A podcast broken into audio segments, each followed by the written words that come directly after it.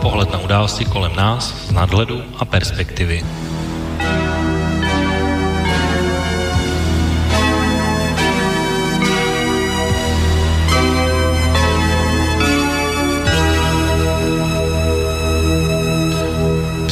Páteční a sváteční podvečer, vážení posluchači. Od mikrofonu vás zdraví Intibo a začíná dnešní relace Okénko s datumem 28. září 2018 a dnešní téma bude na téma, které vlastně v naší historii nemůžeme vůbec pominout. Každoročně si připomínáme jako jednu z nejtragičtějších událostí v naší historii a minimálně 20. století. Zároveň ani dneska nekončí debata, jak to vlastně tenkrát všechno bylo, co jsme měli jako národ udělat, nebo co jsme neudělali a jestli tehdejší prezident udělal a rozhodl správně podle toho, jak to nakonec dopadlo. Nebo se o téhle události také bavíme v jiné rovině a to, jestli a jak jsme byli onehdy eh, zrazení, jak jsme zůstali nebo nezůstali sami, anebo v tom známém heslu, které vydrželo i dodnes, a to o nás bez nás. Někteří říkají, že to byl den, kdy byla zlomena páteř českého národa, které se vlastně dosud nespamatoval a že třeba rok 1968 byla ve srovnání s touto dnešní událostí, které se budeme věnovat, jenom taková nehoda nebo přímý následek událostí. Jedno přísloví říká, že kdo nezná vlastní historii, bude s ním muset prožít znovu. Já asi v tuhle chvíli bych možná řekl jedno takové číslo, které mě také překvapilo, protože v letos na jaře se provedl takový průzkum v České republice, z kterého vyplynulo, že téměř 50% dotázaných Čechů neví, co se stalo v roce a události, o které se teď dneska budeme bavit. A co mě připadalo ještě také šokující, je, že ve věkové skupině a kategorii 18 až 24 let nemá povědomí o událostech právě z tohohle eh, roku a události, o které se budeme bavit, přímo okolo 60% dotázaných. Jak jste již určitě zaznamenali a pokud znáte naše webové stránky a podívali jste se do programu, tak víte, že dnešním tématem tedy je a musí být eh, Mnichovská, Mnichovská konference z roku 1938 a její tragické souvislosti. Já jsem si pro dnešní úvod, vážení posluchači, připravil takový citát a úryvek eh, z knihy tehdejšího prezidenta Edvarda Beneše Míchovské dny, což byly vlastně jeho paměti, o tom, jak si vlastně zaznamenal jednání které se konalo 30. září dopoledne na Pražském radě za účasti Československé armády, vojenských představitelů, zástupců politických stran a samozřejmě vlády. Takže cituji Edvarda Beneše. Reprezentanti Československé armády stojíce tu přede mnou v krásném hradním sále, jež býval Masarykovou knihovnou, jeden po druhém se pohnutě, někdy rozčíleně ujali slova. Dokazovali mi jednomyslně a v různých formách toto. Ať velmoci usnesou a dohodnou cokoliv, Mobilizovaná a na hranicích a v pevnostech rozložená armáda by nesnesla, abychom nyní nátlaku jejich povolili a učinili nějaké územní koncese Hitlerovi. Musíme do války a důsledky jsou jakékoliv. Západní velmoci budou ostatně přinuceny nás následovati. Národ je naprosto jednotný, armáda je pevná a chce do toho jít. A i kdybychom zůstali sami, nesmíme povolit, armáda má svou povinnost vrádit území republiky. Chce jít a půjde do boje. Byl to rozhovor velmi pohnutý. Viděl jsem slzy v očích některých generálů. Zaváhal jsem. Nakonec po nové úvaze jsem rozhodně a pevně odpověděl takto. Je dobře, že jste přišli a je správné, že jste mluvili tak, jak má mluvit československý voják. Ale já jsem v jiné situaci než vy. Já nejsem jen vrchním velitelem armády, jsem také prezidentem a politickým exponentem národa jako celku. Já nemohu brát v úvahu jen to, co cítí lid a armáda. Já musím vidět celou naší situaci vnitřní i mezinárodní, všechny složky toho, oč nyní jde a všechny důsledky, které by naše eventuální kroky měly za následek. Především se milíte, že by se Anglie a Francie k nám připojili, půjdeme-li do války sami. Dle mých zpráv a dle toho, co sám vidím ve Francii a Anglii, dnes obě tyto země do války kvůli českým Němcům nepůjdou a vůči nám budou postupovat jako vůči viníkům války, půjdeme-li do ní sami. Řekli mi to opětovně, ústně i písemně, úředně a ultimativně už dne 21. září a vše, co od té doby podnikli, toto jejich rozhodnutí jen zesílilo. Nedělám si o tom žádných iluzí.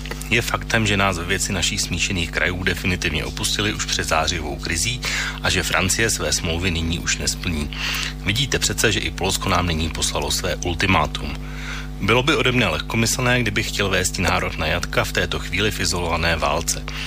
Nechtějí nyní bojovat společně s námi a za lepších okolností budou muset bojovat těžce a za nás, až my nebudeme moci. Dostanou všichni těžkou odplatu. Tak to je konec citátu Edvarda Beneše ze svých pamětí. Nicméně poněkud jinak o situaci a tehdejších událostech eh, referuje film, který natočil v roce 1975 režisér Otokar Vávra, který se jmenuje Dny zrady. Vlastně ve stejné situaci uh, cituje Edvarda Beneše a hned na něj reaguje Klement Gottwald. Nemá v historii období, aby se takto jednalo s nějakým národem. Vy nevíte, co jsem v posledních dnech prožil. Jsme opuštěni a zrazeni. Jsou to zbabělci. A nejhnusnější je, že nám řekli, že můžeme mobilizovat a že se do toho půjde. Bojí se války, myslí si, že Československo by mohlo být její příčinou. Bylo to těžké rozhodování. Přijmout podmínky, zachránit národ, nebo jít do boje a nechat se vyvraždit. Stav západních mocností je zoufalý a nedá se na ně spolehnout. 20 roků, vlastně 24 roků jsem to s nimi dělal. A dneska se hráli s námi komedii. Jsme sami a ještě se všech stran sevřením. Máme odevzdat pevnosti v neporušeném stavu. Nesouhlasím s vámi, pane prezidente. Bosí a bezbraní Habešané se bránili. A my se podrobujeme. Máme skvělou armádu. Národ je jednotný. Vždyť by nás ostatní svět nemohl nechat osamoceny. Sovětský svaz ustavičně projevuje ochotu nám pomoci. Ještě nyní by se měla ukázat naše síla, ještě není pozdě. A mnichovské požadavky by se neměly přijímat. Pan prezident mluví o nových hranicích. Když se ale nebráníme v dokonalých horských pevnostech, jak bychom se chtěli bránit v Lapské nížině a umělníka? Proč nebylo reagováno na vystoupení soudruha Litvinova ve společnosti národu? To by znamenalo průtahy proč nechcete průtahy? Proč nechcete, aby se o osudu Československa jednalo se sebevětšími průtahy? Nač pospícháte? Pospícháte na pohřeb samostatnosti a existence Československa? Velmoci nám nenaléhají. Jednání už nesnese odkladu. Nám je to jasné. Velmoci očekávají, že Hitler rozpoutá válku proti Sovětskému svazu a že obětování Československa umožní Hitlerovi připravit válku proti Sovětům. Požádejte Sovětský svaz o pomoc. To nemohu udělat. Celý západní svět by viděl, že Hitler má pravdu, když označuje Československo za nástroj bolševizace střední Evropy a obrátili by se proti nám. Ze strachu před komunismem půjdou francouzi a angličané s nacisty. Ano, umělníka v polabí bychom se rozhodně bránit nemohli, tak to si myslím, že zcela určitě sedí. To ostatní, to určitě bude předmětem naší dnešní relace. Dneska ale celá ta debata má i trochu jinou rovinu a pustím vám ještě druhou ukázku, kterou chci pustit takhle v úvodu. Tentokrát vlastně už soudobou a zase ze seriálu, který už jsem tady použil minule při události z roku 68 i z roku 1948. A opět je to dvojice, tentokrát ve složení Edvard Beneš a plukovník Emanuel Moravec což byl tedy jeden z pozdějších a největších českých kolaborantů z nacisty. A tam ta debata má trochu jinou rovinu, o které také dneska určitě bude řeč. Tak pojďte si poslechnout právě ten docela zajímavý rozhovor. Dostal jste někdy ránu? Nechcete se, doufám, prát. Kdybyste se prál, věděl byste jedno. S tím, kdo je silnější, často vyjdete jenom, když ho donutíte, aby si vůbec nezačal. Nedostanete po hubě jenom proto, že si ten druhý řekne, že to nemá cenu, chápete? Střílet, střílet, to je to jediné, co jste všichni schopni dát dohromady. Ale přesně na to on čeká, aby mohl pozabíjet vaši matku, ženu a rodinu. Vy to pořád přikrucujete. Porážka neznamená smrt lidí, je to smrt myšlenek. Mimochodem, vy jste se zabil úplně sám. Stáhnul jste gatě dřív, než v Bavorsku vůbec nabili. Nemůžete mě urazit, protože nevíte, co říkáte. Já nepovedu národ na jatka kvůli prázdnému hrdinství. Pane prezidente, o čeho si myslíte, že armáda je? Nač si myslíte, že má stát armádu? Pane plukovníku, já bych doopravdy... Armáda je tady od toho, aby ukázala lidem, kteří se na to nehodí, že umírání za vyšší princip má smysl. Smysl má život, podle mě.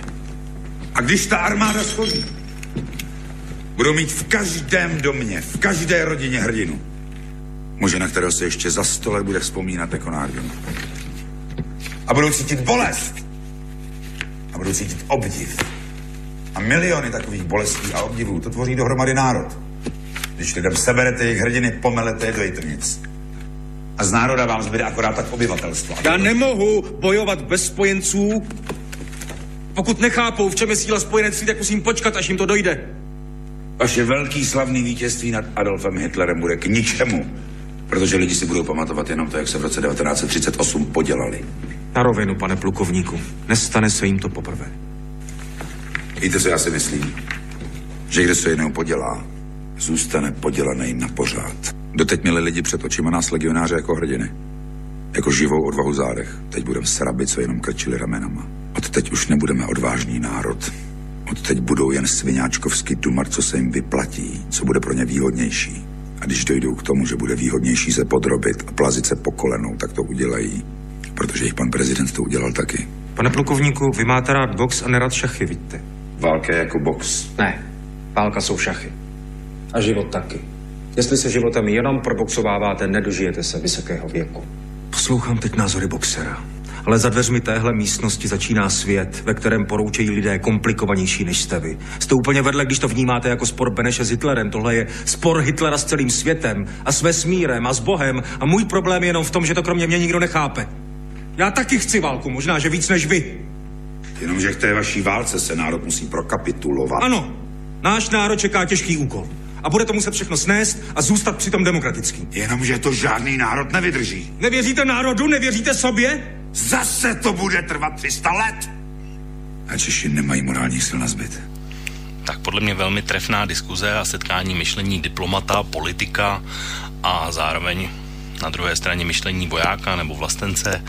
Možná to vlastně i taková dnešní debata bude, protože my tady dnes budeme také dva a na Skypeu už by měl být v tuhle chvíli připravený host a aspoň pro mě studnice spousta informací o druhé světové válce, vojenských taktikách, zbraních a zároveň světa politiky, který tady vlastně byl i minule, takže o to vítám tě tedy opět zpátky po dvou týdnech a víte ve vysílání a přeji ti pěkný podvečer. No taky děkuji a přeji všem hezký poslední páteční zářijový podvečer. Tak já určitě nechci zapomenout ani na naše posluchače, protože ty určitě budeme rádi, pokud se do naší debaty zapojí také, takže máte vážení posluchači jako vždycky tři tradiční způsoby, 0, telefonní číslo 048 381 0101 a e-mailovou adresu studiozavináčslobodnývysílač.sk a nebo přes naše webové stránky pod zeleným otazem otázka do studia můžete vlastně položit eh, i otázku buď mě nebo Otovi a budeme rádi za každou reakci, pokud eh, se k nám připojíte v tuhle chvíli. No, možná by pro dnešní relaci bylo nabílední, že bych mohl začít tak, eh, takovou úplně nejbanálnější otázkou, jestli jsme se měli bránit, což je taková otázka, kterou hlavně řeší čeští historici a stále ani po 80 letech v tom nějakým způsobem není jasno. Ale já tuhle otázku speciálně a konkrétně dneska nepoložím. A úplně první otázku, o to na tebe mám takového z trochu jiného soudku. Dá se říct dneska, že platí o českém národu to, co tam říkal Dan Landa v roli Emanuela Moravce, že máme ještě stále po 80 letech takový syndrom Mnichova, to znamená takovou tu opakovanou slabost před silnějším se podrobit a jak on to tam říkal konkrétně svináčkovsky si vypočítat, co se nám více vyplatí a případně se podrobit tak jako Beneš v roce 38. Nebo něco, čemu se říká jedním slovem Mnichovanství.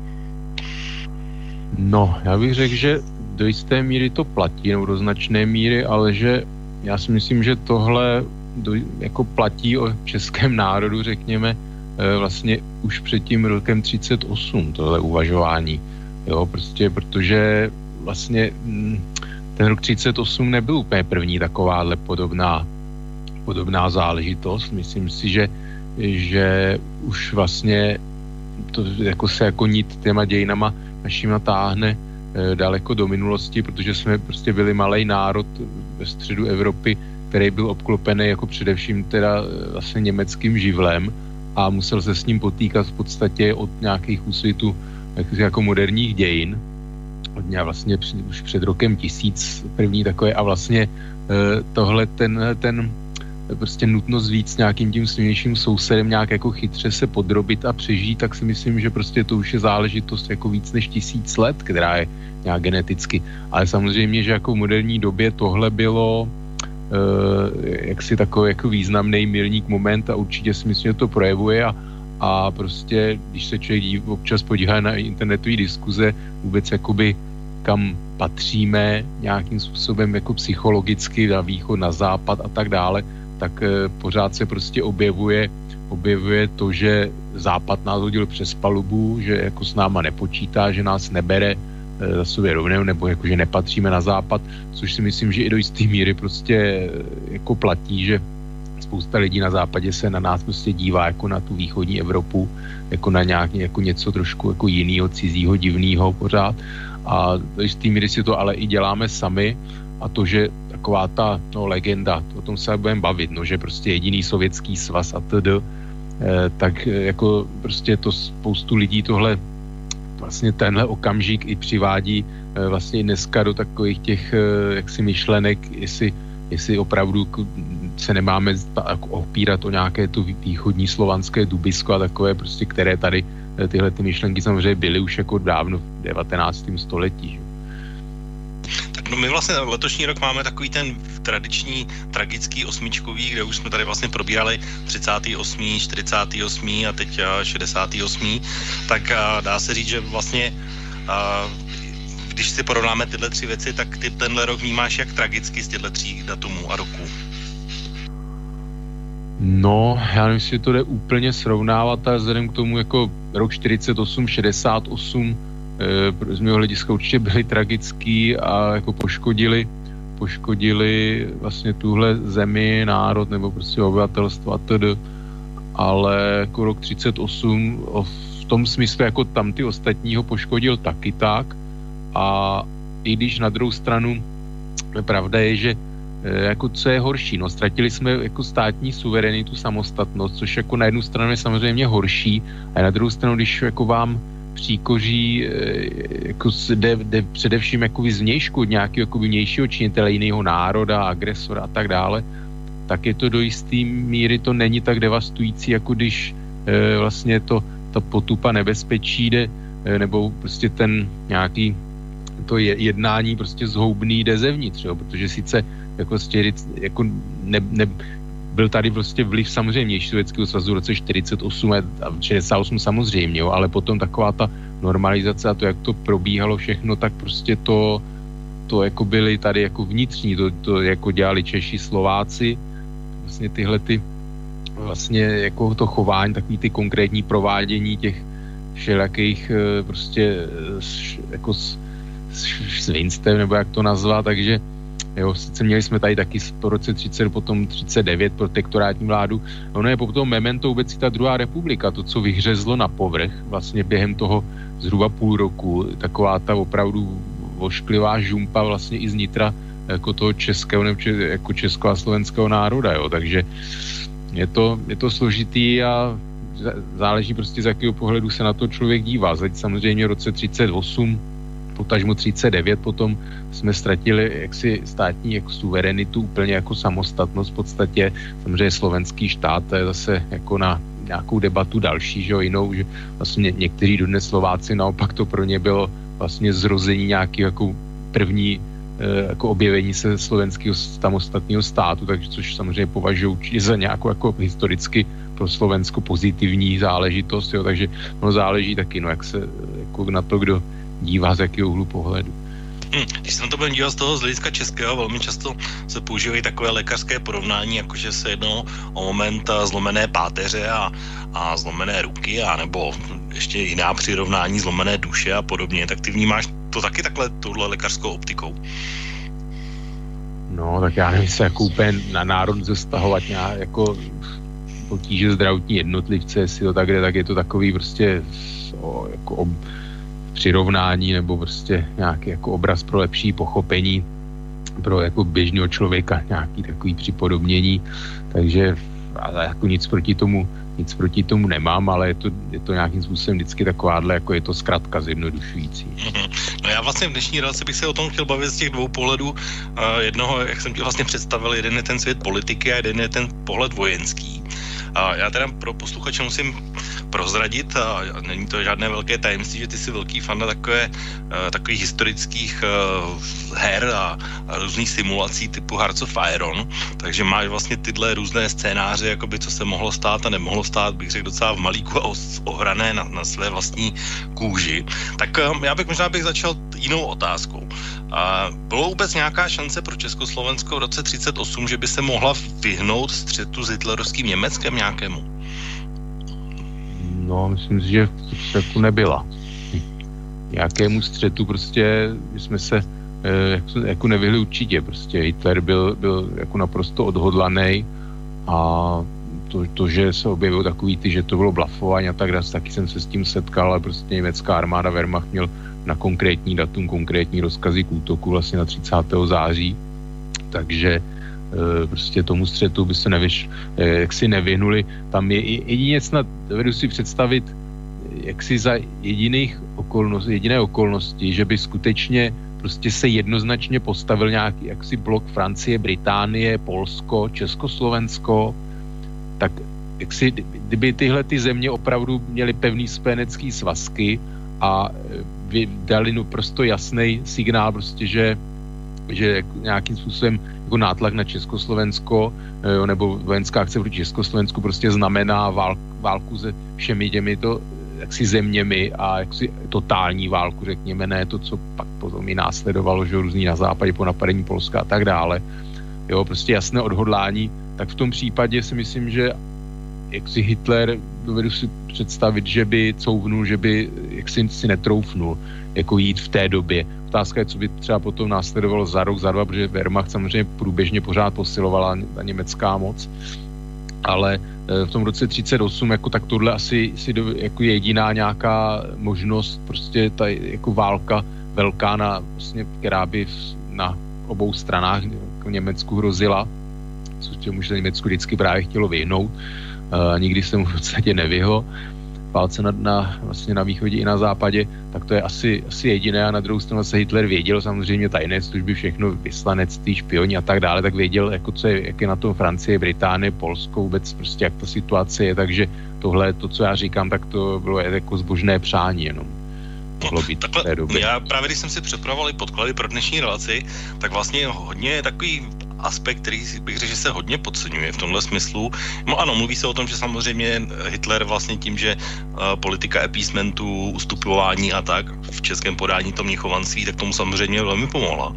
Ale vlastně ty kořeny podle mě jednoznačně začaly už za uh, první světové války, protože speciálně Francie třeba, který byl takový v roce 1918 takový stabilizační faktor a vlastně jeden z těch hlavních konstruktérů, tak samozřejmě v první světové válce přišel o nějakých několik milionů uh, svých občanů a vzpomínky čerstvé ještě té, v té době samozřejmě na uh, bitvy u Verdénu, případně u Ypru a samozřejmě byly velmi živé. A já když se na to podívám, tak vlastně jediného, kdo bych jako řekl, že byl připraven a ochotný válčit, tak to byl pouze Hitler. Je to klamné znamení, nebo je to správný pocit? A realita v podstatě. No, tak samozřejmě je to, je to realita, jak se jako válčit, válčit, protože tak Hitler prostě bojoval za Německo. Tady ostatní to vnímali prostě, že by jakoby nebojovali e, nutně za sebe, že té válce se šlo vyhnout, že ta válka jako nebyla nezbytná. Prostě Francie, Británie, samozřejmě Polsko, Polsko mělo pak to neutočení Hitlerem. Takže prostě Uh, jo, tam jako nikdo, nikdo si, jako ne, nevěděl si, nemyslel, nebyl přesvědčený o tom, že prostě to, že se postaví za Československo a jako a bude to znamenat válku, takže bojuje za sebe. Prostě vybral, že ty vojáci by umírali prostě za nějaký jako jiný cizí stát, to je prostě ten omyl a jako ty, ná, ty nálady veřejného mínění a vše, prostě ty západní politici jako demokratické volby a td. jako věděli, že tam prostě nikdo válku nechce. Francie ta byla jako v takovým sociálním rozkladu prostě politickým a ona utrpěla jen velké ztráty a měla prostě e, velice nízký jako přírůstek obyvatelstva mezi válkami na rozdíl od Německa.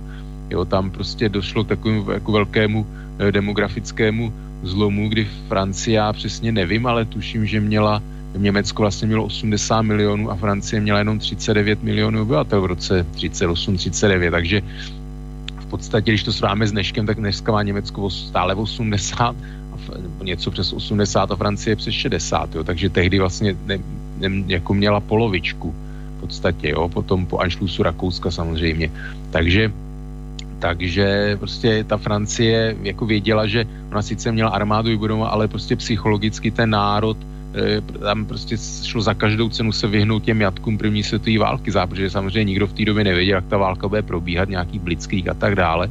Takže všichni se báli prostě opakování první světové války a prostě Francie po těch zkušenostech eh, se tomu samozřejmě chtěla vyhnout a Francie prostě zase to byla demokracie, nějakým způsobem jak si jako nemohli tam fungovat i ekonomicky tak jako Hitler. Hitler Německo prostě jelo, jak, jako jelo na dluh, že to, to Hitler počítal, že vlastně se zadlužuje pro budoucí jako zisky z budoucí války, jo. takže to Francie samozřejmě takhle jako nemohla vnímat, takže byla i na, na nějakou jako ekonomickou stabilitu, která e, taky prostě 30. leta krize a tak dále, prostě ta Evropa se teprve vlastně dostávala koncem 30. let e, vlastně z té hospodářské krize, takže e, prostě opravdu jediný, kdo, a dá se říct, oni ani samozřejmě Němci nechtěli bojovat. Já jsem četl někde hezké, já nevím už kde to bylo, jak vlastně, když potom 1. září 39 Německo napadlo Polsko a Hitler očekával, jak budou v davích, eh, jako v ulicích davy jásajících Němců, tak ulice byly prostě vymetené, ticho, nic a Hitlera to zaskočilo prostě, protože čekal, že uh, jo, že Němci prostě jako chtějí válku a tak dále, ale oni prostě běžný Němec ani tehdy jako tu válku nechtěl. Oni samozřejmě byl rád, když, když eh, vlastně ten Hitler těch cílů dosahoval prostě toho Anschluss Rakouska, Československ záboru sudet potom celý, že to bylo vlastně všechno bez výstřelu, bez estrát v podstatě. A to se Němcům líbilo, takže oni eh, jako Němci taky jako běžný Němec netoužil po válce někde i tamhle do, do zákopů nebo e, prostě válka je vždycky jako pro obyčejného vojáka, pro obyčejného člověka utrpení, prostě strádání a tak dále tak jako to normální člověk asi úplně, úplně nechce. To chce opravdu jenom nějaká prostě malá část takových těch, já nevím, SA-manů, SS-manů a tedy, kteří prostě jako vidějí a byli, byli Hitlerjugend, kteří prostě, který jsou pod nějakým vlivem ideologie, prostě, že život je boj a, a jako život má smysl jenom jako boj a podobně, tak takováhle filozofie samozřejmě existovala část německé populace, jako jí podlehla, ale taková, takový ty jako běžný, běžný člověk, prostě v vozovkách, který jako chce, si chce žít nějaký svůj rodinný osobní život, tak ten jako samozřejmě ani tehdy jako takový Němec do války nechtěl. No já tady vidím jeden, a s Michovem se to moc nespojuje, ale já si myslím, že to je zásadní datum a to je 7. březen 36, kdy si vlastně tyhle nálady a zároveň vlastně takové to kapitulanství spojilo v jedné věci a, a to je vlastně demili, demi, demilitarizace Poríní. To znamená, že vlastně Němci bez jakýkoliv odporu, bez jakýkoliv další následní reakce zabrali území, které jim bylo odebráno Versajskou smlouvu a neměli tam co dělat. A no, pokud... to opravím trochu, to není přesně, ale pokračuj. Jo, tak můžeš mě do, do, do toho, ale no, v podstatě no. jde o to, že tady tohle, tohle byl takový první příznak té slabosti a to ještě samozřejmě v tom zbylém čase 36 až 38 uh, povzbudilo Hitlera v tom vlastně v tom dále pokračovat. Možná, že už vlastně celá tady ta cesta k Míchovu začala tehdy a kdyby se reagovalo už kdysi v tomhle březnu 36, tak by to třeba dopadlo úplně jinak. Myslí si to? No, on takhle. To, to porušování verskajských dohod, to v podstatě proběhlo od začátku, že Němci jako tajně zbrojili, tajně vyvíjeli zbraně. E, v Německu byla spojenecká e, vojenská komise, která měla dohlížet na to dodržování a prostě e, to Německo to porušovalo už ve 20. letech vlastně ještě před nástupem Hitlera a přivírali se nad tím oči. Samozřejmě Německo neplatilo reparace a tak dále, všecko takže prostě ty, ty versajské podmínky jako od začátku se, se neplnily, jako i ty ekonomické, i ty prostě akorát to, že přišlo něco o území, ano, loďstvo a td., ale prostě ty, to tajné zbrojení tam eh, jak si probíhalo a eh, vlastně už vlastně v roce 35 byla zavedena všeobecná braná povinnost a už předtím prostě docházelo, jak si německý loďstvo eh, se nad tu, nad tu dohodnutou úroveň uh, už početně dostávalo vlastně už předtím, protože potom byla vlastně britsko-anglická námořní dohoda v roce 35, taka, která vlastně uh, jako byla porušení Versajské dohody. Takže už vlastně už předtím 7. březnem 36 docházelo k porušování a prostě už to byly zámky slabosti. Ono totiž bylo v roce 23, když Francie zabrala Porůří, vlastně, aby si, že Němci nemo, jako nemohli platit eh, reparace váleční, tak si prostě Francie zabrala porůří s tím, že to uhlí bude eh, vlastně pro Francii jakože náhrada těch finančních reparací. No a to způsobilo evropskou eh, jako krizi, inflaci, hyperinflaci a tak dále. A vlastně byl to velký rozklad a tenkrát Británie Francii nepodpořila, a vlastně, jo, oni už jako během toho Versa, jako tam byli mezi Británií, Francií, jako si a Spojenými státy jako různý přístupy k Německu a tak dále na něk, jako a vůbec na některé věci mezinárodně politické. i co se týče právě východní Evropy a tedy. Ale prostě to, jakoby ta, ta eroze těch versálských smluv vlastně začala v okamžiku podpisu, dá se říct. Jo. Takže ten 7. březen se uvádí takový právě i, i pro Československo, kdy to bylo takové jako procitnutí, protože se čekalo, e, to byla právě jako ne demilitarizace, ale remilitarizace, že právě německá jako vojska vstoupila do toho Poríní vlastně na území na západ od řeky Rýn, kde předtím nesměla prostě německá armáda mít posádky, nic.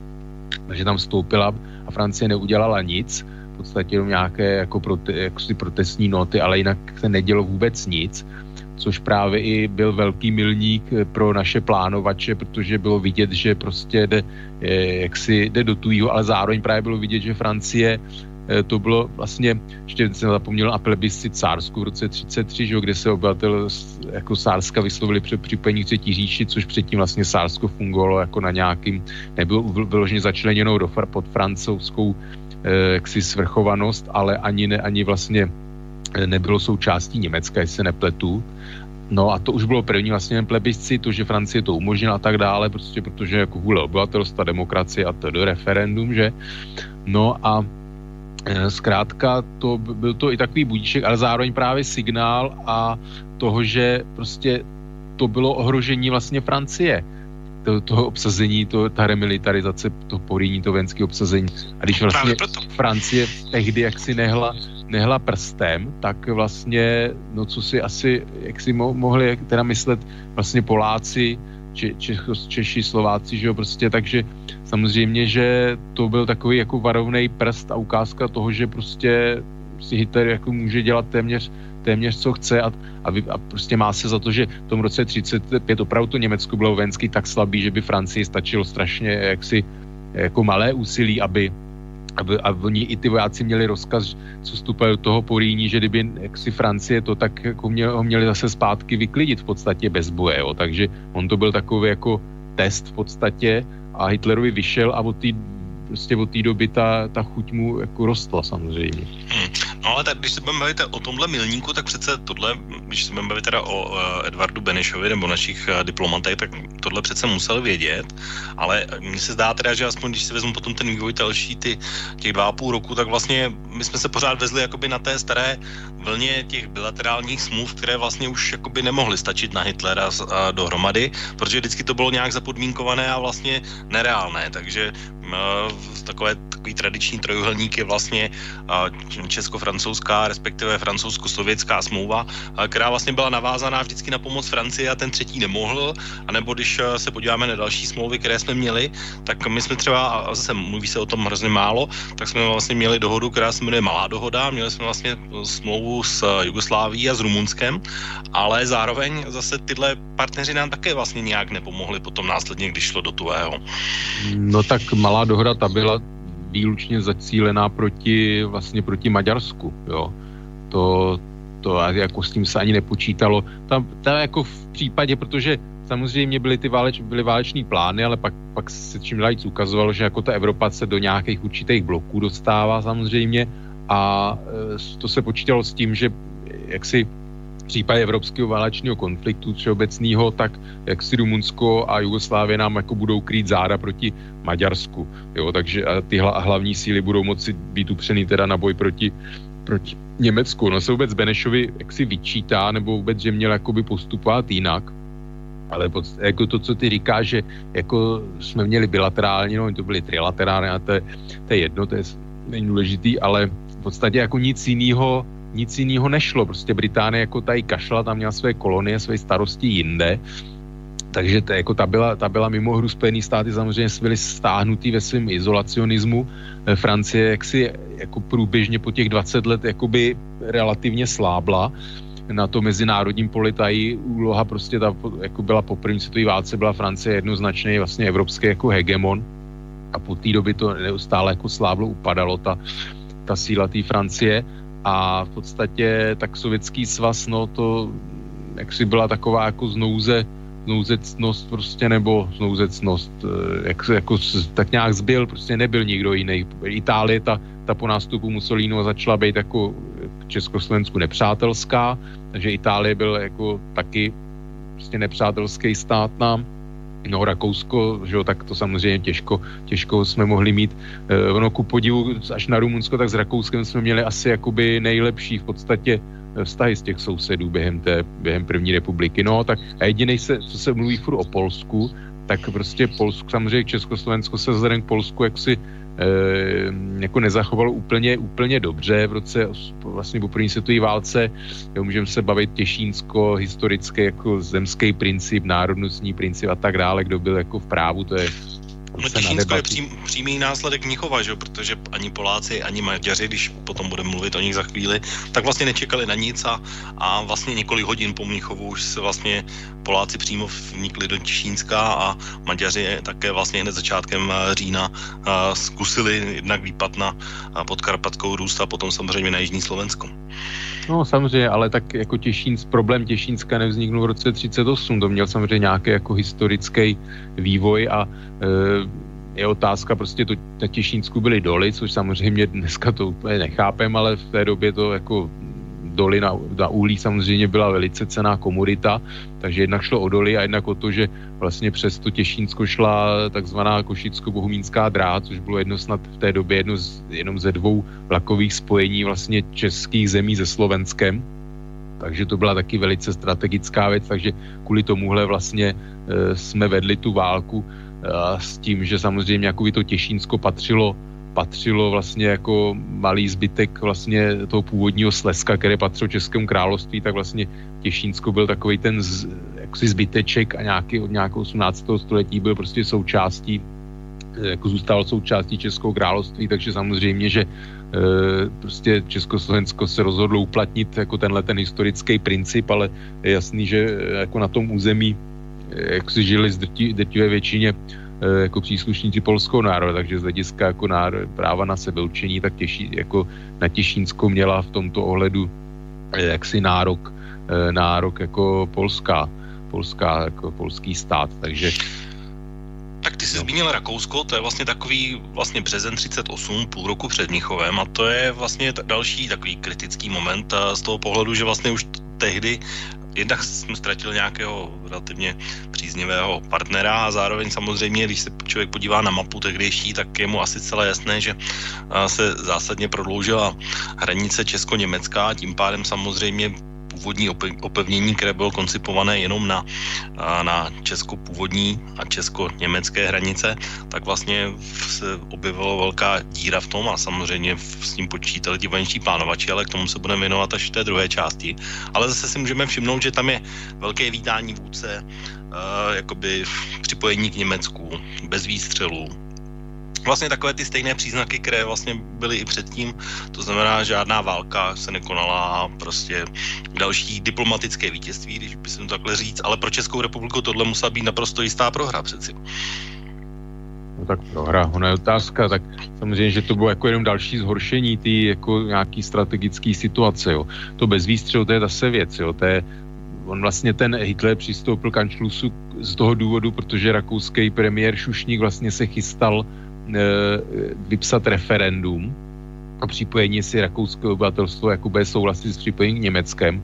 No a asi to, eh, otázka, to se nikdy nedozvíme, jak by to dopadlo, ale prostě tohle byl vlastně důvod, protože se Hitler bál, že samozřejmě, že kdyby náhodou to dopadlo tak, že by se Rakušani vyslovili proti připojení k Německu. Já si jako nevím, ne, ne, nejsem úplně zběhlý, neč, nečet jsem jako na tohle téma nějaký práce a tak dále, jak jako byly nálady v Rakousku v té době, samozřejmě byli tam nějaký jako nacisti a tak dále, který bojovali vlastně s takovým tím rakouským jako politickým takzvaným establishmentem. On e, vlastně byl tenkrát byl Dolfus kancléř.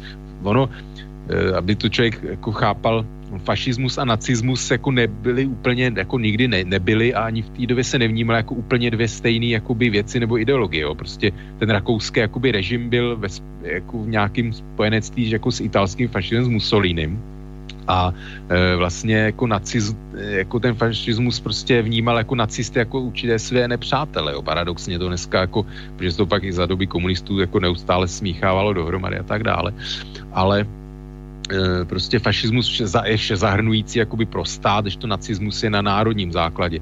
Takže vlastně otázka, jak by to někdy dopadlo a vlastně tohle byla ta bezprostřední pří, příčina, aby Hitler vlastně zmařil to referendum, protože kdyby dopadlo samozřejmě, eh, jak si on tvrdil, že Rakušáci jsou Němci a tak dále, že jo, což samozřejmě jako jsou, nejsou, že jo, je prostě otázka identity jako věc každého jednotlivého člověka a kdyby náhodou to dopadlo tak, že by se Rakuš, Rakuš, Rakušani vyslovili proti, no tak samozřejmě to by velice Hitlerovi zatilo plány a nemohl by vykřikovat prostě o, e, jako že je, že je vůdce i vlastně obyvatel Rakouska a tak dále. Takže, ale pak je samozřejmě známý, že e, se traduje, že v podstatě, že v Rakousku bylo víc nacistů jako než v Německu, jakoby relativně na počet obyvatel, jo. takže to jsou takové věci a určitě na to existují nějaké studie, publikace, které bohužel jsem nečet, ale je jako jasný, že Hitler tam měl jakoby velkou, velkou nějakou základu sympatizantů v Rakousku. No, tak se tam narodil, že samozřejmě, tak tam asi fungovali třeba tenhle aspekt. A nicméně, my jsme se vlastně teď dotkli ještě jedné věci, která už vlastně také na té cestě k Mnichovu, jak se o ní bavíme po uh, řekněme, politické stránce, tak vlastně je postavení sudeckých Němců a německé menšiny v Česku, v Československu tehdejším, ale samozřejmě Československo tehdy nebylo jenom uh, multinárodní ve smyslu Češi a Němci, ale žila tady samozřejmě jiná, jiná další jiné národnosti. A byla tady samozřejmě slovenská otázka, protože zase velmi málo často se v souvislosti s Míchovem mluví o žilinské dohodě a už v tom září měsíci před Míchovem vlastně už začaly takové ty pokusy a snahy vlastně politické garnitury na Slovensku se nějakým způsobem odsamostatnit. Ale nicméně má vlastně ta role uh, sudeckých Němců v tom smyslu, když ještě zůstaneme pořád v té politice, takovou tu úplně zásadní věc, anebo je vlastně zase, tak jak jsme se o tom bavili ty v souvislosti s Rakušany, jenom Hitler, respektive Goebbelsovská propaganda nějakým způsobem využili a zneužili? No takže využili, zneužili, no jako využili určitě. Ono je zajímavé vidět jako vývoj, vývoj voleb v Československu během těch 20 let vlastně po takovém tom počátečním, řekněme, pasivním odporu rezistenci eh, vlastně ty české oddíly velice rychle to pohraničí obsadili, protože prostě jako ty sudecký Němci viděli, že jako nemají oporu, že to poražený Německo prostě jako tam tu žádná pomoc nepřijde, takže se jakoby poměrně rychle jak si smířili z hlediska eh, toho, že jako nekladli nějaký, nekladli nějaký větší odpor, tak se smířili s tím, že prostě jsou v Československu ale jako psychologicky se s tím samozřejmě nikdy nesmířili, protože Němci prostě za Rakouska, ač byli jakoby menšinou v Českém království, tak prostě byla to ta jakoby vedoucí síla eh, prostě v politice, v ekonomice dlouhou dobu. Vlastně pak se to samozřejmě během 19. století začalo měnit, ale prostě ty Němci pořád se vnímali jakoby něco více než eh, jaksi Slovani, Češi, takže oni prostě to samozřejmě špatně snášeli, že bývalý, protože se říkalo, český národ je národ, já nevím, sluhů, služek a podruhů a tak dále, takže vlastně tenhle národ má, má vládnout jakoby najednou Němcům, takže samozřejmě to bylo, to bylo jakoby těžko, těžko jako zkousnutelné pro ty Němce, pro tu jejich píchu a tak dále, ale postupem času právě pak viděli vzhledem k těm hospodářským poměrům Německu, hyperinflaci a tak dále, tak samozřejmě ty Němci sudecký byli rádi, že se tady těmhle těm takovým těm hospodářským hospodářské katastrofy mohli, mohli vyhnout, takže to asi je trošku jakoby to utlumilo takové ty národní, národ, národní jakoby cítění nebo to vybičování. A samozřejmě pak v druhé polovině 20.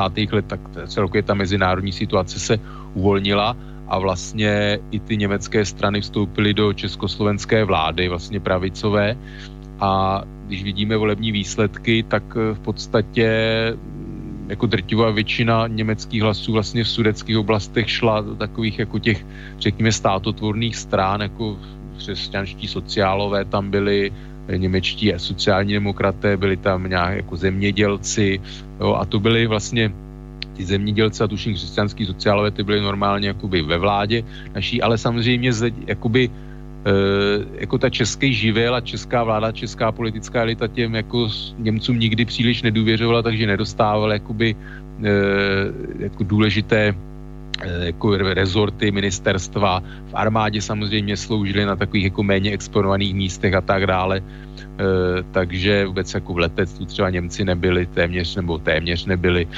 A prostě ta nedůvěra tady jakoby pod povrchem pořád byla nějaká, prostě jako ty Němci ten, ten stát za svůj nevzali a pak samozřejmě to vyhrotila, vyhrotila hospodářská krize, kdy, která postihla hlavně to pohraničí a samozřejmě e, prostě byli z toho viněno, prostě to byl nějaký objektivní faktor, prostě tam byl lehký průmysl a tak dále, e, který samozřejmě, na který ta hospodářská krize dopadla nejvíc a prostě oni, jako Němci z toho vinili samozřejmě v podstatě jakoby neprávem jak si československý stát a vládu, že prostě má, jako, je to její vina, tehle, že ta hospodářská krize na ty sudety dopadla vlastně hůř. A samozřejmě jiná věc je, že z toho pohraničí tam jsou i jako historické studie, různá daňová zátěž a tak dále, že vlastně z těch sudet, řekněme, se čerpalo do, do toho rozpočtu státního jakoby víc, než potom se jako zpátky přerozdělovalo a na investice a tak dále.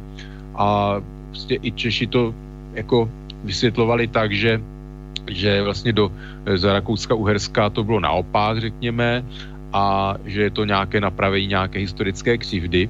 A já chci říct z hlediska psychologického, když pak člověk čte jakoby ty nářky, že ty Němci vlastně, že jenom nějakých ani ne 25% vlastně německých branců nastoupilo během mobilizace vlastně do armády a e, jak se potom jakoby ty hen, Henleinovci, or Freikorps a tak dále e, jako označují za teroristy a tak dále, tak, tak tady bylo ještě povstání samozřejmě. Ještě bylo povstání, ano, přesně tak, jo. A pro, ná, jako pro českou stranu to byli teroristi, že jo, záškodníci a tak dále. A já si úplně dovedu představit, jak jako takhle se na nás dívali, prostě rakouské orgány se dívali na české vlastně zajace, kteří potom vstoupili do legí, jo, tak jako, jako teroristi, zrádci a tak dále. Takže prostě eh, jo, ono se vždycky musí člověk podívat jako na nějakou jako z té dlouhodobé historické perspektivy a na pohled těch obou zemí, nebo těch národů, řekněme, a e, jako hledat, hledat nějakou objektivní vyváženou pravdu. Prostě, že ty strany se nějakým způsobem vzájemně jakoby během historie jako křivdy učinili a to, že jako ani ten jeden národ není, jako není v absolutním právu a nemá, nemá nějakou jako ob, objektivní absolutní jakoby pravdu na své straně. Takže no, jsem se rozpovídal sudecký Němcí, no ale prostě během těch 30. let jako to, ty volební výsledky, potom ty, ty obecní volby v roce, já nevím, 38, jo, tak tam ta sudecká strana už získala, tuším, přes 80%, jo, tak tam ten, stranu. No, byla, to už byla od roku 35 parlamentních, ale potom tam ještě nezískala tolik, ale potom v roce těch 30, na jaře 38 už to bylo přes 80%, eh, ta Sudetoviče partaj získala a tam už jako ten příklon těch těch sudeckých Němců prostě už jako byl jednoznačně prostě směrem k tomu nacismu, byť samozřejmě jako ty Němci nevěděli, co to, ty sudecký, co to všechno jakoby obnáší, znamená a tak dále, takže určitě mnozí z nich eh, jako později, později jak si litovali, ale prostě lidi jsou manipulovatelní, ovlivnitelní, prostě já se omlouvám, ale pro mě většina jako lidí je eh, jaksi ovlivnitelný stádo, prostě to je slabina demokracie, že prostě v demokracii se každý hlas počítá stejně i z toho člověka, který prostě se nezajímá, není vzdělaný, nemá informace a tak dále a prostě podléhá nějaký jako propagandě a jako různým dojmům a podobně. No, já o těch sudeckých Němcích mluvím samozřejmě z uh, mnoha různých důvodů a pokusím se to nějak sformulovat nebo uh, položit jednoduchou otázku, která vlastně není úplně moc diskutovaná, ale když by hypoteticky tedy došlo k válce, tak přece tahle německá menšina na českém území nepochybně by se proti českému státu logicky musela postavit a musela by mu logicky, v to, zejména v pohraničí, to znamená i tam, kde byl ten průmysl, tak by mu musela způsobit ne úplně malé škody a celkem rychle ho paralizovat, si myslím, aspoň já. Je tohle správný no. předpoklad? Tak jako já není. Třeba vidět, jak se plánovala ta válka. Za prvý jako průmysl důležitý pro vedení války, tak ten jako v těch sudetech nebyl. Ten byl ve, vnitro, jako ve vnitrozemí a navíc se i vlastně během 30. let právě přesouval jako na Slovensku. Na Slovensku se budovaly zbrojovky právě, aby, aby jako umožnili československé armádě nějakým způsobem jakoby delší dobu vytrvat, vytrvat eh, vlastně v odporu. A ona se i ta válka plánovala tak, že jako v těch ty sudety se vědělo, že se dlouho neudrže, jo? že dejme tomu ta Jižní Morava, ale kde jako ty sudety, že ty německé oblasti nejsou, nejdou až tak hluboko do vnitrozemí a na tom severu, kromě dejme tomu Jesenicka, tak tam vlastně ten živel šel až vlastně de facto eh, k Ostravsku, až vlastně k té německé hranici téměř, takže v podstatě ono se ani nepočítalo s tím, že, nebo počítalo se respektive takhle, že ta československá armáda se postupně bude stahovat z území vlastně Čech a z těch pohraničních oblastí, ale jako vůbec se třeba nepočítalo s obranou jako někde u Stříbra na západ od Plzně, jako by se nepočítalo ani s nějakou jako dlouhodobou obranou, takže ono by ta škoda jakoby ty Němci nenastoupili samozřejmě k těm jednotkám, to bylo nějaké no, oslabení, jako početní oslabení to bylo, nebyly, nebyly některé útvary na plných stavech mobilizačních, no ale jako reálně si myslím, že to bylo dobře, že právě, že ty Němci nelojální, kdyby se jim dali zbraně, tak by to naopak způsobilo víc problémů, než když oni vlastně nenastoupili do těch těm jednotkám. No, třeba tohle také myslím, protože logicky by museli být, eh, by museli jednak narukovat a pak by ty zbraně mohly otočit úplně jiným směrem, no, než bylo zamýšleno. Ale to zase si připomínám ty vlastně československé legie, jo, jako no, takový ten ty historické analogie. No a ale jo, že to, to nějaké povstání a sabotáže a tak dále, samozřejmě prostě tak eh, jako nějaký by proběhly, samozřejmě by to zkomplikovalo tu obranu, ale jako, jakoby z hlediska nějakých několika týdnů už vlastně by to nehrálo roli, protože se prostě počítalo s tím, že ta eh, armáda československá se postupně bude stahovat pod, jakoby na území Slovenska, kde teda vyčká, vyčká nástupu západních spojenců ofenzivy a právě z území Slovenska zahájí později ofenzivní akce, jo, zase jakoby z dobu dobytí nebo osvobození jako těch českých zemí, takže mm, e, tohle to úplně asi by jako takovou kardinální, kardinální roli e, nehrálo. No, když jsme ještě v té rovině stále politické, tak je tady ještě jedna záležitost, o které se taky vůbec nemluví před uh, období před Mnichova.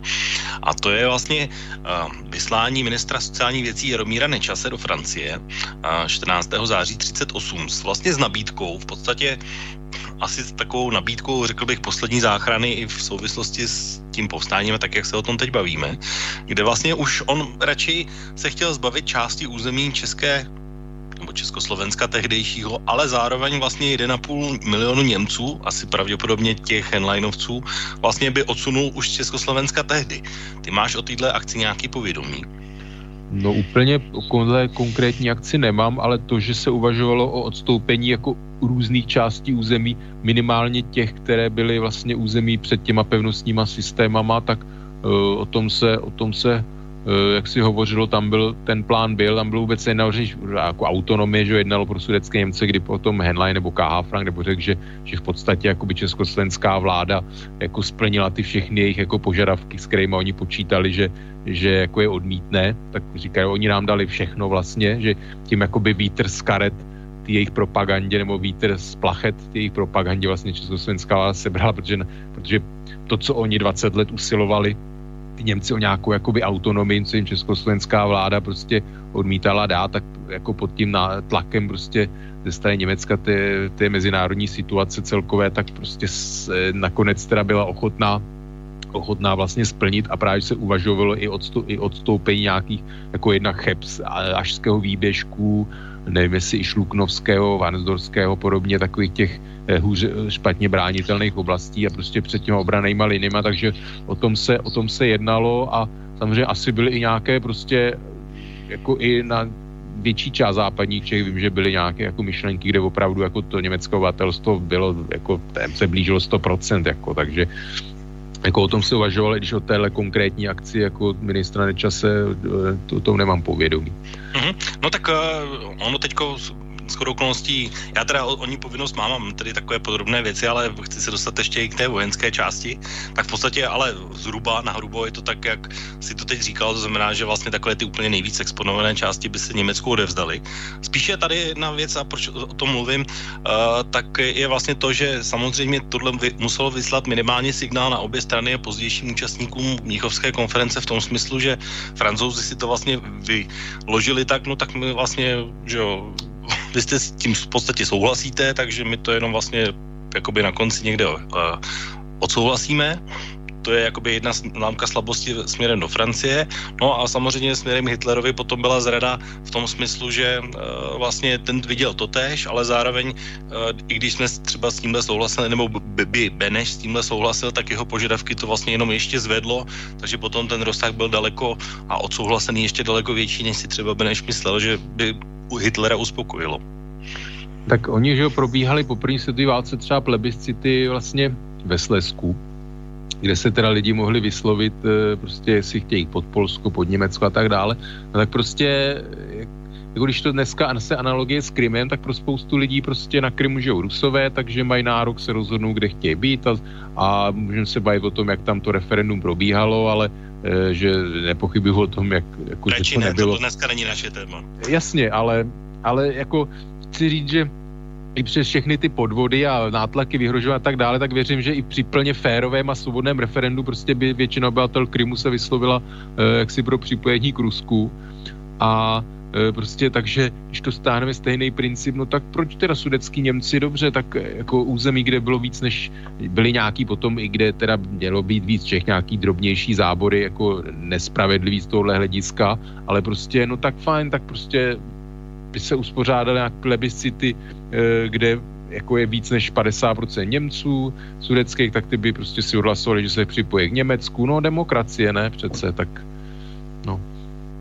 No, tak to bych chtěl vidět, že by v tehdejší době se tohle, eh, protože tohle je možná myšlení naše z 21. století, že by takhle mělo fungovat, ale obávám no, se, že 30. léta nebyly zrovna tohle stavěný, aby se tohle mohlo dít. No není, protože jak jsem právě zmínil, tak po první válce probíhaly plebiscity vlastně, a nebylo to jenom v Polsku, myslím, že to i někde bylo Šlezvicko, Holštínsko, nechci úplně přesně před už je to dlouhou dobu, co jsem, co jsem jako o tomhle ty informace od, mám, ale jako minimálně jako na území Pol, ve Slezsku prostě probíhaly plebiscity, kde se obyvatelstvo, nakonec i to Sársko, že jak jsem zmínil vlastně, tak to je ten samý příklad, kde se prostě Francie teda umožnila tam konání jako referenda.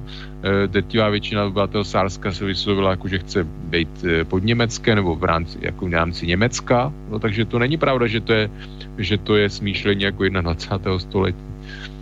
No, já mluvil o 30. letech, hlavně teď se bavíme o, o, o časovém období 36-38, jako, že by tehdy jakoby se to dalo vyřešit vlastně úplně elegantně jináč, než že bys čekalo na nějaké referendum. A ty si sám říkal, že vlastně to v Rakousku bylo vlastně zmařeno tím, že tam Hitler ty jednotky poslal dřív, než nemělo vyhlásit, takže...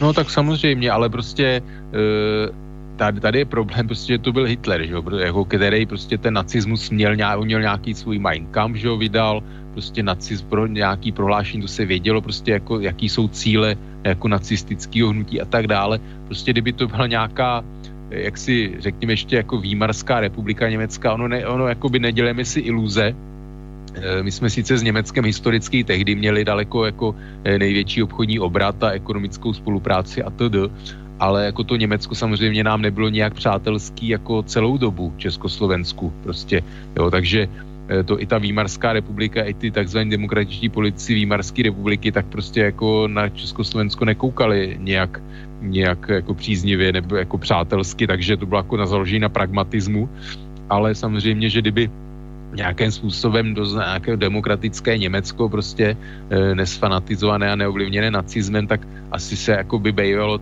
třeba e, dalo v krajním případě jako jednat o nějakým jako takovýchhle kompromisních opa- jako záležitostech, ale potom prostě jako ten nacismus bylo jasný, že e, tam je to, e, jako ten chce ovládnout celý prostě jako území českých zemí, to, protože oni to vnímali prostě a jako německý nacionalisti, jako historicky, prostě český země patří do svaté říše e, římské národa německého, e, že jsou součástí a prostě jako No, tak České království tak bylo, sice mělo určitě Český král specifické postavení jo, v rámci toho uspořádání ve středověku a tak dále, ale prostě byli jsme pořád jakoby součástí té jakoby německé říše nějakým způsobem historicky.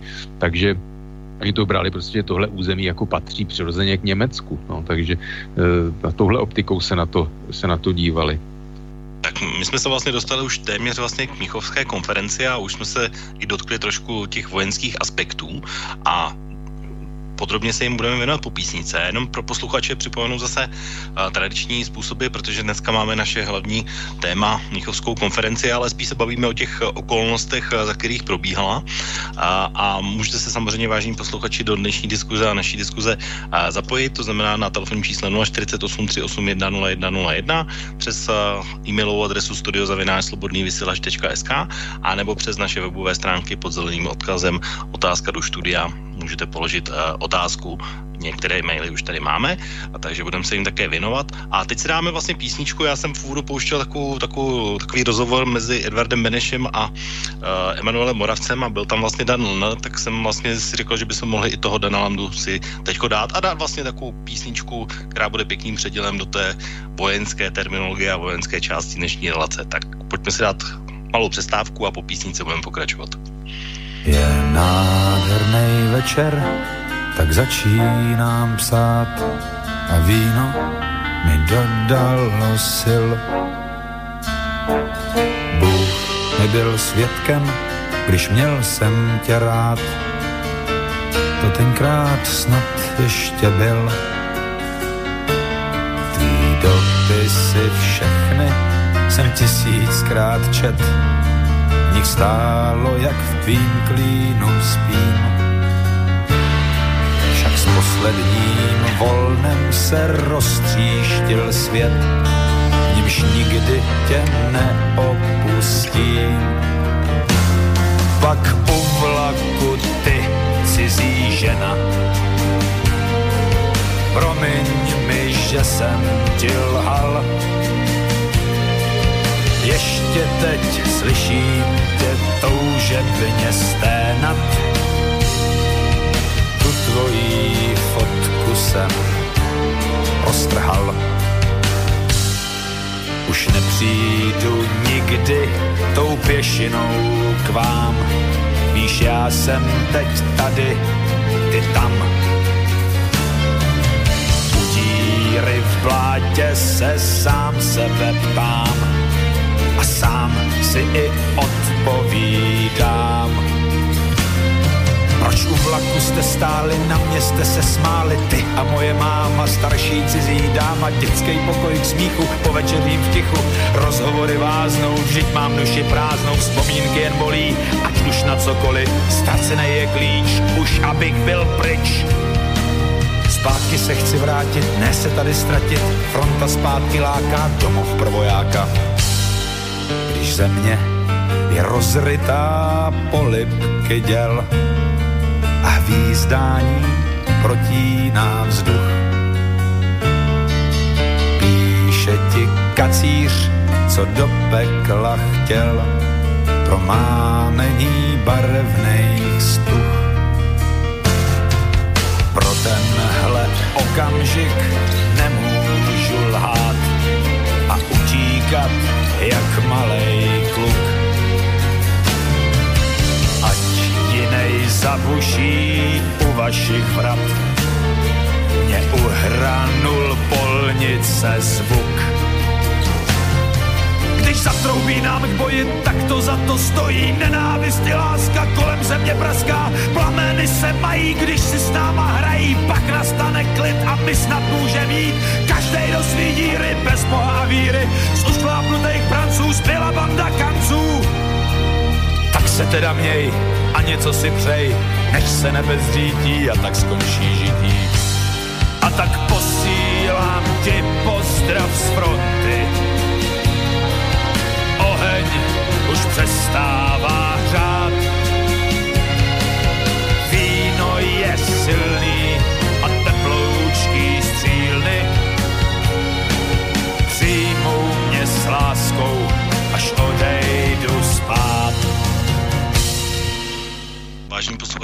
posloucháte relaci Okénko na téma Mnichov 1938. Eh, Naším hostem je Oto. Oto, slyšíme se? Ano, slyšíme. Tak eh, budeme vlastně teď pokračovat už v takovém spíše na vojenské téma, vojenské aspekty celé té situace, ale já ještě se přece jenom ještě zůstanu uh, o kousek dříve, než bylo to kritické datum v září 38 a asi vážní posluchači, zejména ti, kteří třeba sledujete českou politiku, tak víte, že Miloš Zeman způsobil takový trochu skandál před lety v kauze jednoho výroku eh, Ferdinanda Peroutky, eh, že Hitler je gentleman a kdo vyje z vlky, tak s nimi musí víti. A, a protože si zam, pravděpodobně za, zaměnil a, vlastně jeden článek Ferdinanda Peroutky, který se týkal nikoliv uh, Adolfa Hitlera, ale německého velvyslance, protože právě s tímhle velvyslancem uh, Ferdinand Peroutka vedl rozhovory spolu s Karlem Čapkem a už v květnu vlastně, protože ten německý velvyslanec Eisenlohr uh, se snažil nějakým způsobem kontaktovat Beneše, což samozřejmě nebylo přijato ani náhodou, ale nicméně vlastně předal mu to prostřednictvím ten vzkaz prostřednictvím Ferdinanda Peroutky a řekl mu, a Peroutka si zapsal přesně tak, jak to řekl Venešovi a to asi jeho také ovlivnilo. Tak já zase přečtu ten výrok nebo ten citát a je to právě na základě té německé menšiny, tak jak jsme se bavili před, před, před přestávkou a písničkou. Takže Doslovný zápis vyjádření zní takto. Vybudovali jste si svá opevnění na hranicích, to znamená, že máte za těmito opevněními v jejich zádech 3,5 milionu Němců, kteří s vámi nejdou. Dojde-li k válce, vaši Němci se zbouří. Poněvadž povedete válku, nebudete moci udělat nic jiného, než potlačit toto povstání a sice tak krvavě, jak bude nutno. Kdybyste se k tomu nebyli odhodláni, nemohli byste vůbec válku vést. Nyní si představte, že německé vojsko, které už půl roku slyší, jak své Němce utlačujete, pronikne vašimi opevněními a dostane se do německého území, kde byla právě potlačena spoura. Tak jak jí každý válku vedoucí stát musí potlačit. Co uvidí? Mrtvoly na ulicích, oběšené povstalce na stromech, řady postřílených, které byly postaveni ke zdi. Jak myslíte, že by na to naše vojsko zareagovalo? Žádné velení by je neudrželo v touze splatit stejným metrem. Vaši spojenci, kdyby zvítězili a kdyby se časem dostali do vašich zemí, by nemohli udělat nic jiného, než vás pomstít. Konec citátu. Myslíš si, že tenhle výrok eh, celkem jasně naznačil, co by se dělo, kdyby se eh, eh, Edvard Beneš rozhodl něco řešit nějakým ráznějším způsobem s německou menšinou? A samozřejmě i v té situaci Mnichova konkrétně. No tak samozřejmě, že tenhle vývoj jak si hrozil, protože samozřejmě za nějakých jak vyhrocených podmínek potom nějaké jako masovějšího povstání, tak jako by nelze, nelze jako deset, řekněme tisíce lidí jako do vězení posílá, nebo ono jde samozřejmě, ale za jiných, jako v jiných režimech, jako, tak Německo samozřejmě mělo miliony lidí v koncentračních táborech a tak dále, tak těžko si to představit jako v těchto, ale samozřejmě, že tak tohle, tohle rozilo, no, tak pak e, vlastně takovéhle věci, ono, když to pak vidíme, to bylo třeba na východní frontě, tak po, po prvních pár dnech prostě obě strany spáchaly zvěrstva na té druhé a v podstatě na zajacích a td.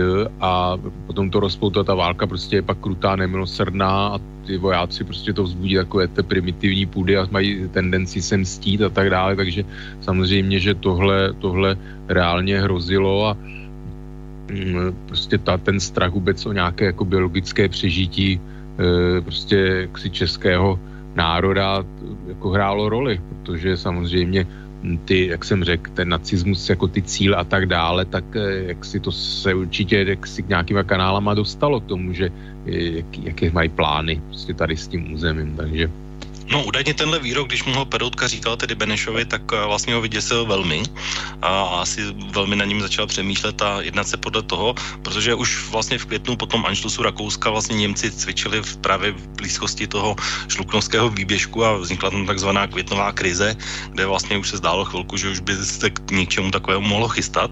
Ale vlastně v květnu eh, vyhlásil Adolf Hitler takzvaný zelený plán, který měl konec realizace vlastně zničení Československa jakoukoliv cestou, s tím, že vlastně ten plán měl začít 1. Eh, října, což je vlastně den nebo dva po Mnichovské konferenci. Když eh, se tě zeptám, a teď už se bavíme z hlediska jenom vojenského, eh, myslíš si, že by byl schopen tohle realizovat podle toho původního plánu v tom říjnu? No, Protože to byla jediná alternativa, která se zdála, že je na stole. No, byl by to schopen a já se ještě se omlouvám, vrátím k tomu, co si řekl předtím. Eh, ono totiž potom v těch zářových dnech, když probíhaly ty nepokoje v Sudetech, tak prostě Československá armáda i takzvaná stráž obrany státu, to asi se k tomu ani nedostaneme, co to bylo za, za útvary nebo organizaci, tak prostě měli rozkaz maximální zdrženlivosti, že prostě měli vlastně zahájit střelbu jenom v případě jednoznačného jaksi o jejich ohrožení na životě. Jo. Takže e, právě, že as, i ta ozvěna toho, že prostě Československo přece jako byl to demokratický stát, nějakým způsobem jaksi e, záleželo mu na na životě člověka, nebyl to nebylo to prostě nějaký nacismus, komunismus a tak dále, takže e, i z toho důvodu, ale vůbec prostě myslím že i tohle hrálo roli, že jako ty rozkazy byly t, jako strašně omezující pro ty naše, naše vlastně jednotky a orgány v tom pohraničí, prostě, že až vyloženě v případech jako sebeobrany mohli, mohli zahajovat palbu. Takže určitě tohle i byl nějakým způsobem výsledek tady těchto těch úvah. Ale jinak e, samozřejmě, že by Německo mohlo, mohlo ten plán naplnit a ono když jsme, ještě jsme se vlastně nějak nedostali ani k tomu opevnění, ale uh, jsou údaje... Tomu se prostě tě dostaneme samostatně, to já mám připraveno v podstatě hned zápětí, bych řekl. Dobře, takže ano, mohl naplnit a jestli to nějak budeme podrobněji rozebírat, tak můžeme. Když jsme na to narazili, tak eh, určitě se u toho zastavíme. Tady totiž, aspoň pro mě, se nabízí takové úplně jednoduché srovnání. Francouzi si stavili svoji maženotovou linii, která je měla zadržet Němce v případě, pokud by se rozhodli Francii napadnout. To, že to potom samozřejmě v roce 40 dopadlo úplně jinak a, a Němci tuhle linii obešli, tak a, to už je samozřejmě historie a legenda. A, pro Česky a české země se vlastně traduje, že vlastně velkým strašákem Němců bylo vlastně to opevnění, které vlastně bylo postavené, tak jak jsme se o tom bavili v té první části, ale zároveň tady hrozilo to nebezpečí, o které jsem taky mluvil, že po Anšlusu Rakouska tady bylo vojenské plány, které by taky hrozily vlastně ho obejít. Uh, ty jsi nějak schopen vlastně tohle posoudit, jestli tohle srovnání vlastně je relevantní a co by se vlastně tedy dělo, když by Hitler spustil svůj plán? No, strašák No na některých úsecích, eh, hlavně teda co se tý, na severní Moravě a na Krkonoší, kde teda Německo sice neplánovalo úder hlavní, ale eh, prostě počítalo tam s, jako s útočnou operací, tak samozřejmě tam, kde eh, to dopevnění se počítalo s tím, že bude dobudované, obsazené a tak dále, tak samozřejmě strašák byl, tam se počítalo v podstatě jakoby dopředu s velkýma ztrátama, ale jako to, to je z hlediska, řekněme, nějakého taktického, ale z hlediska eh, jaksi operačního nebo vůbec strategického, tak to strašák nebyl, protože samozřejmě to opevnění nebylo, nebylo za prvé dobudované, tam, kde i bylo dobudované, tak nebylo dovyzbrojené a plně obsazené.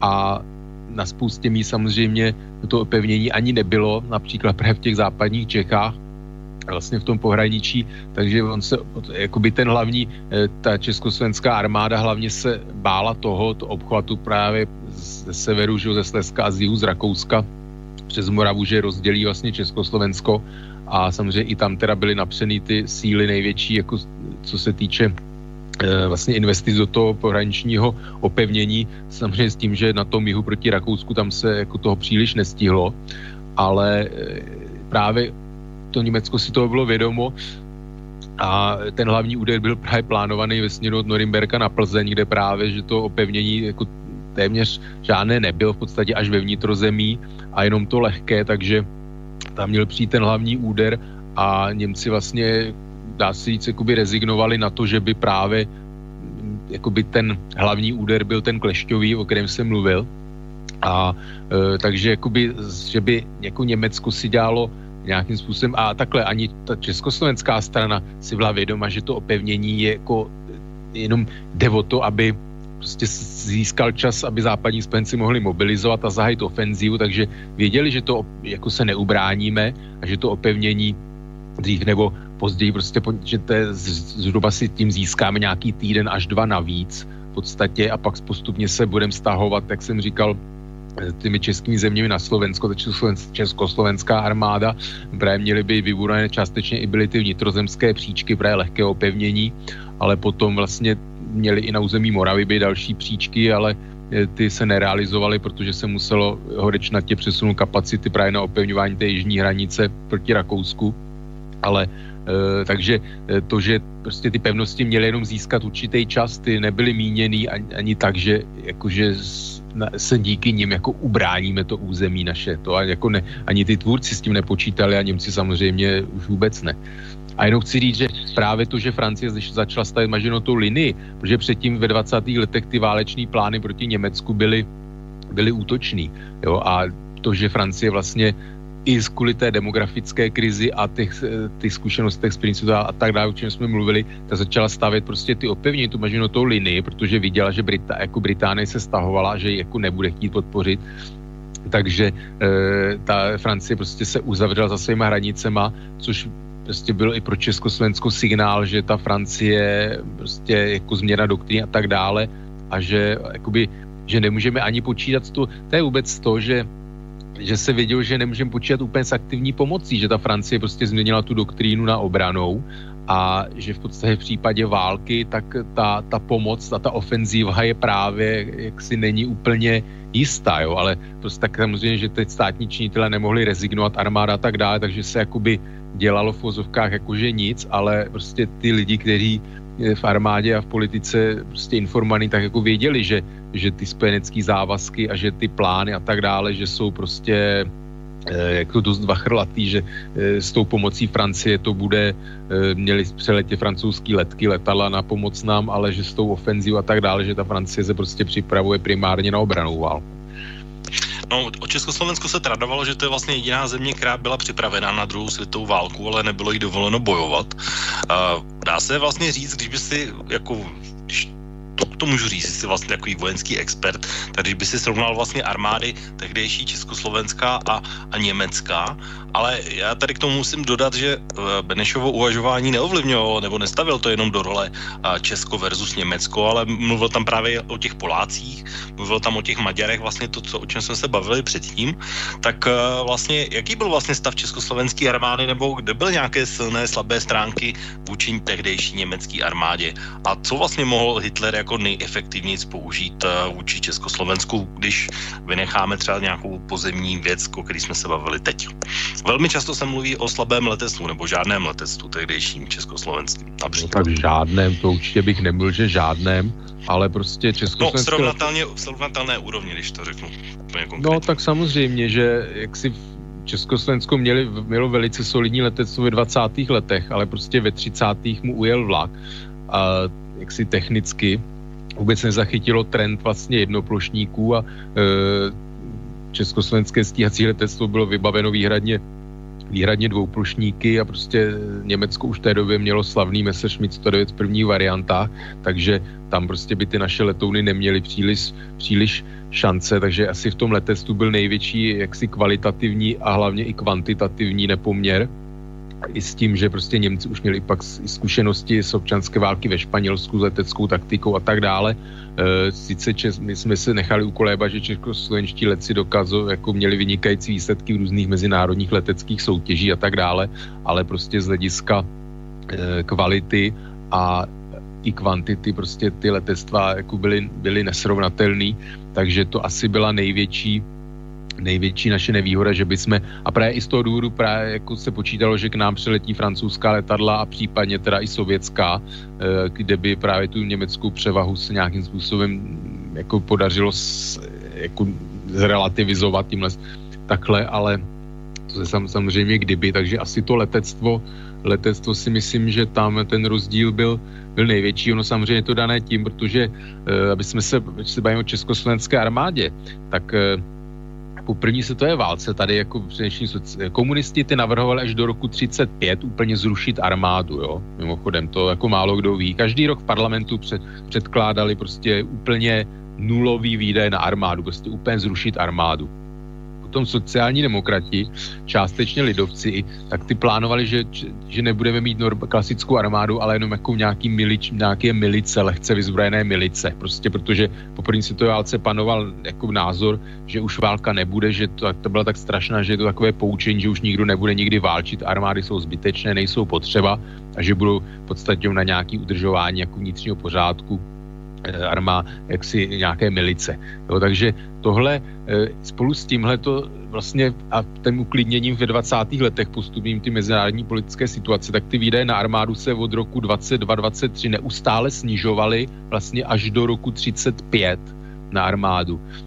To znamená, že ta armáda byla čím dál víc jako podvyživená a nedostatečně vyzbrojená a odrazilo se to právě mimo jiné i v tom letectvu, nejvíc právě v tom letectvu, kde to samozřejmě mělo i teda důvody ten nějaký jaksi technologický, že prostě ty československé letecké továrny jaksi nebyly, nebyly schopné nabídnout moderní typy a to jak ve stíhačkách, tak i v bombardérech, když jsme potom vlastně na poslední chvíli kupovali, kupovali, kupovali lehké sovětské bombardéry dvoumotorové jednoploš, jednoplošníky, protože prostě československá jako letadla koncem 30. let, prostě te, te, třeba si uvědomím, že tehdy ten proti dnešku, dneska se vyvíjí jedno letadlo prostě 20 let, jo, tak tenkrát prostě bylo úplně jako něco e, úplně jiné časové jakoby harmonogramy, jo, tehdy prostě ty letadla zastaraly během dvou, tří let, zastaro letadlo. Ale jinak, co se týče pos, e, pěchotních zbraní, tam jsme na tom byli velice dobře, i dělostřelectva kva, kvalitativně, Ono, Vlastně to, že Německo zavedlo branou povinnost v roce 35, tak mělo za následek to, že mělo velice málo vycvičených vlastně vojáků z té původní 100 tisícové hranice.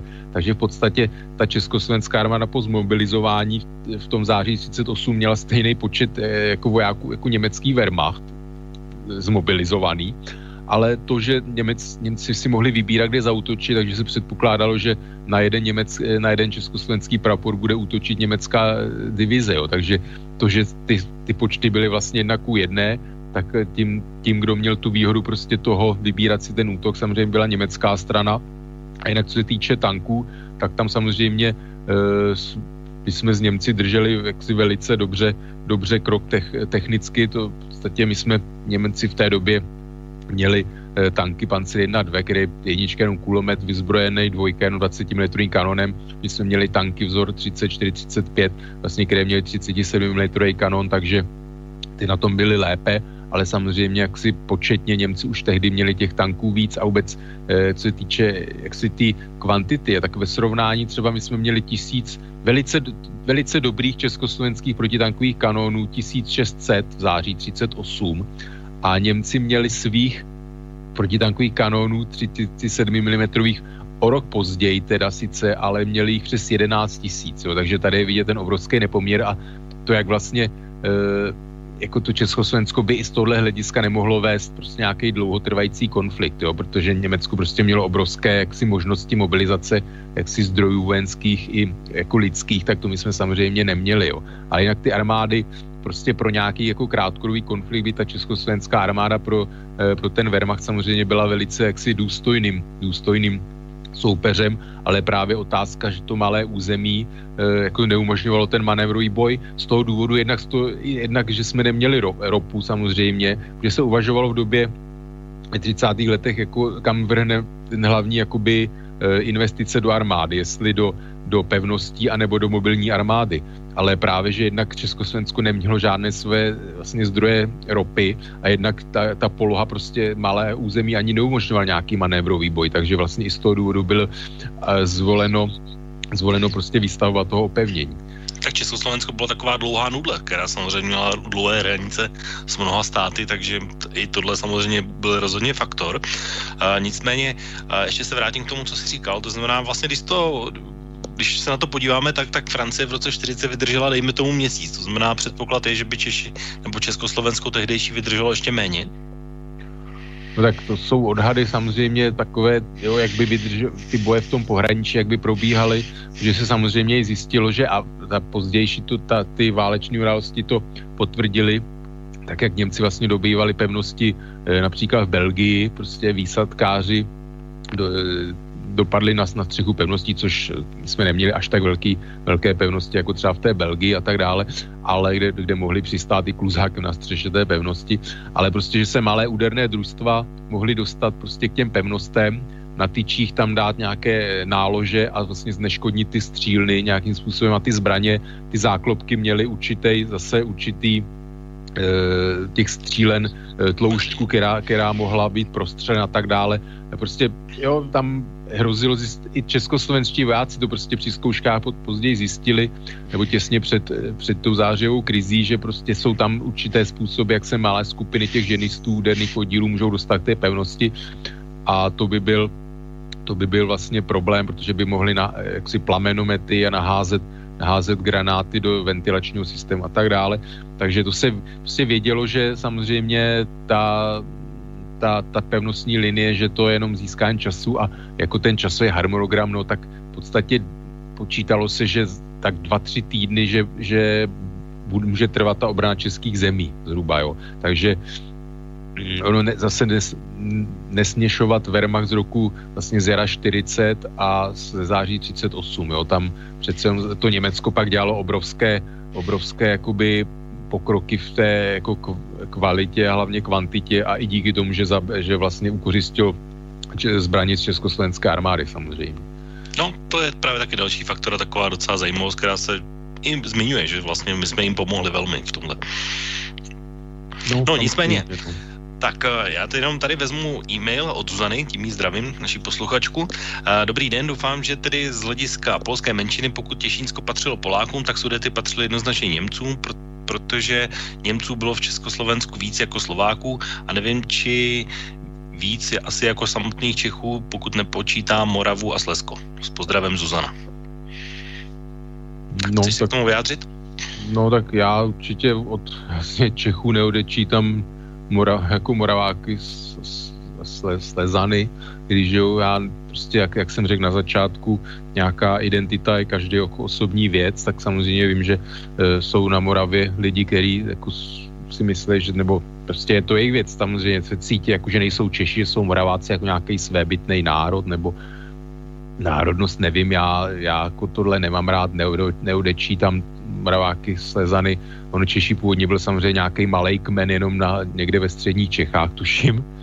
A prostě takže to, k tomu prostě nějakou tu identitu přelovat, takže nevím, proč bych odečítal Moraváky, Slezany, no Němců bylo zhruba 3,3 milionů a jako v samotných Čechách, Čechů bylo teda i s těma Moravákama, Slezanama e, bylo zhruba 7 milionů, no tak já myslím, že jestli teda v českých zemích mohlo žít jako českých obyvatel nějakých 4, 4,5 miliony, 4, 4,5 miliony, taky, tak bylo víc než Němců, ale nevím, jako, čem, jako, já myslím, že ten, tenhle dotaz, ale samozřejmě... No to spíš prostě... ohledně to, já si myslím, že to je spíš k tomu Češínsku, že tam vlastně Poláci vpadli a že vlastně, jak jsme se bavili o těch referendech, že vlastně...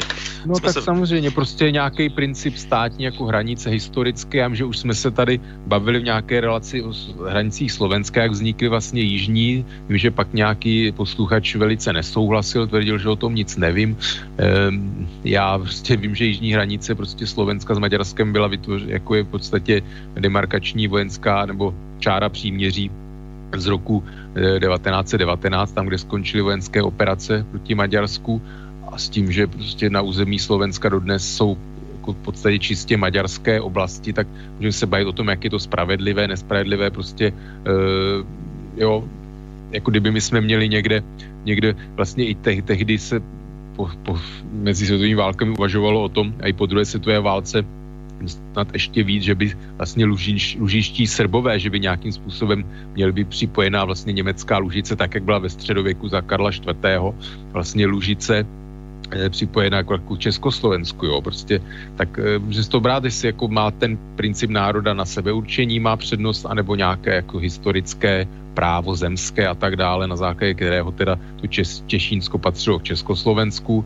Jo, to je prostě jako na diskuzi a myslím si, že oba je legitimní a, a já prostě mám pro práva národu na sebeurčení, prostě to je naprosto legitimní věc a mám, jako je mi to sympatické, protože si myslím, že, že když jako lidi by měli žít tam jako kde, kde, jako, kde je jejich srdce, nebo tak to už je taková kódová věc eh, z hlediska toho, jak bylo Československo složeno v roce 1918. To je celkem jednoznačný, eh, že to nebylo tak úplně jednoznačné a bylo tady více do národů, který vlastně byli nuceni nějakým způsobem žít v jednom státě a minimálně nebo nejpozději ve 30. letech se to nějakým způsobem rozložilo úplně a rok 38 už vlastně to bylo jenom takovým vrcholením, protože se blíží konec naší relace. Tak já určitě ještě chci, aby si se vyjádřil k tomu, co už jsme trošku naťukli a to, jak a vlastně to je odkaz na tu ukázku eh, otokara Vávry, která se používá velmi často a jak reálně nám mohl pomoci sovětský svaz podle tebe.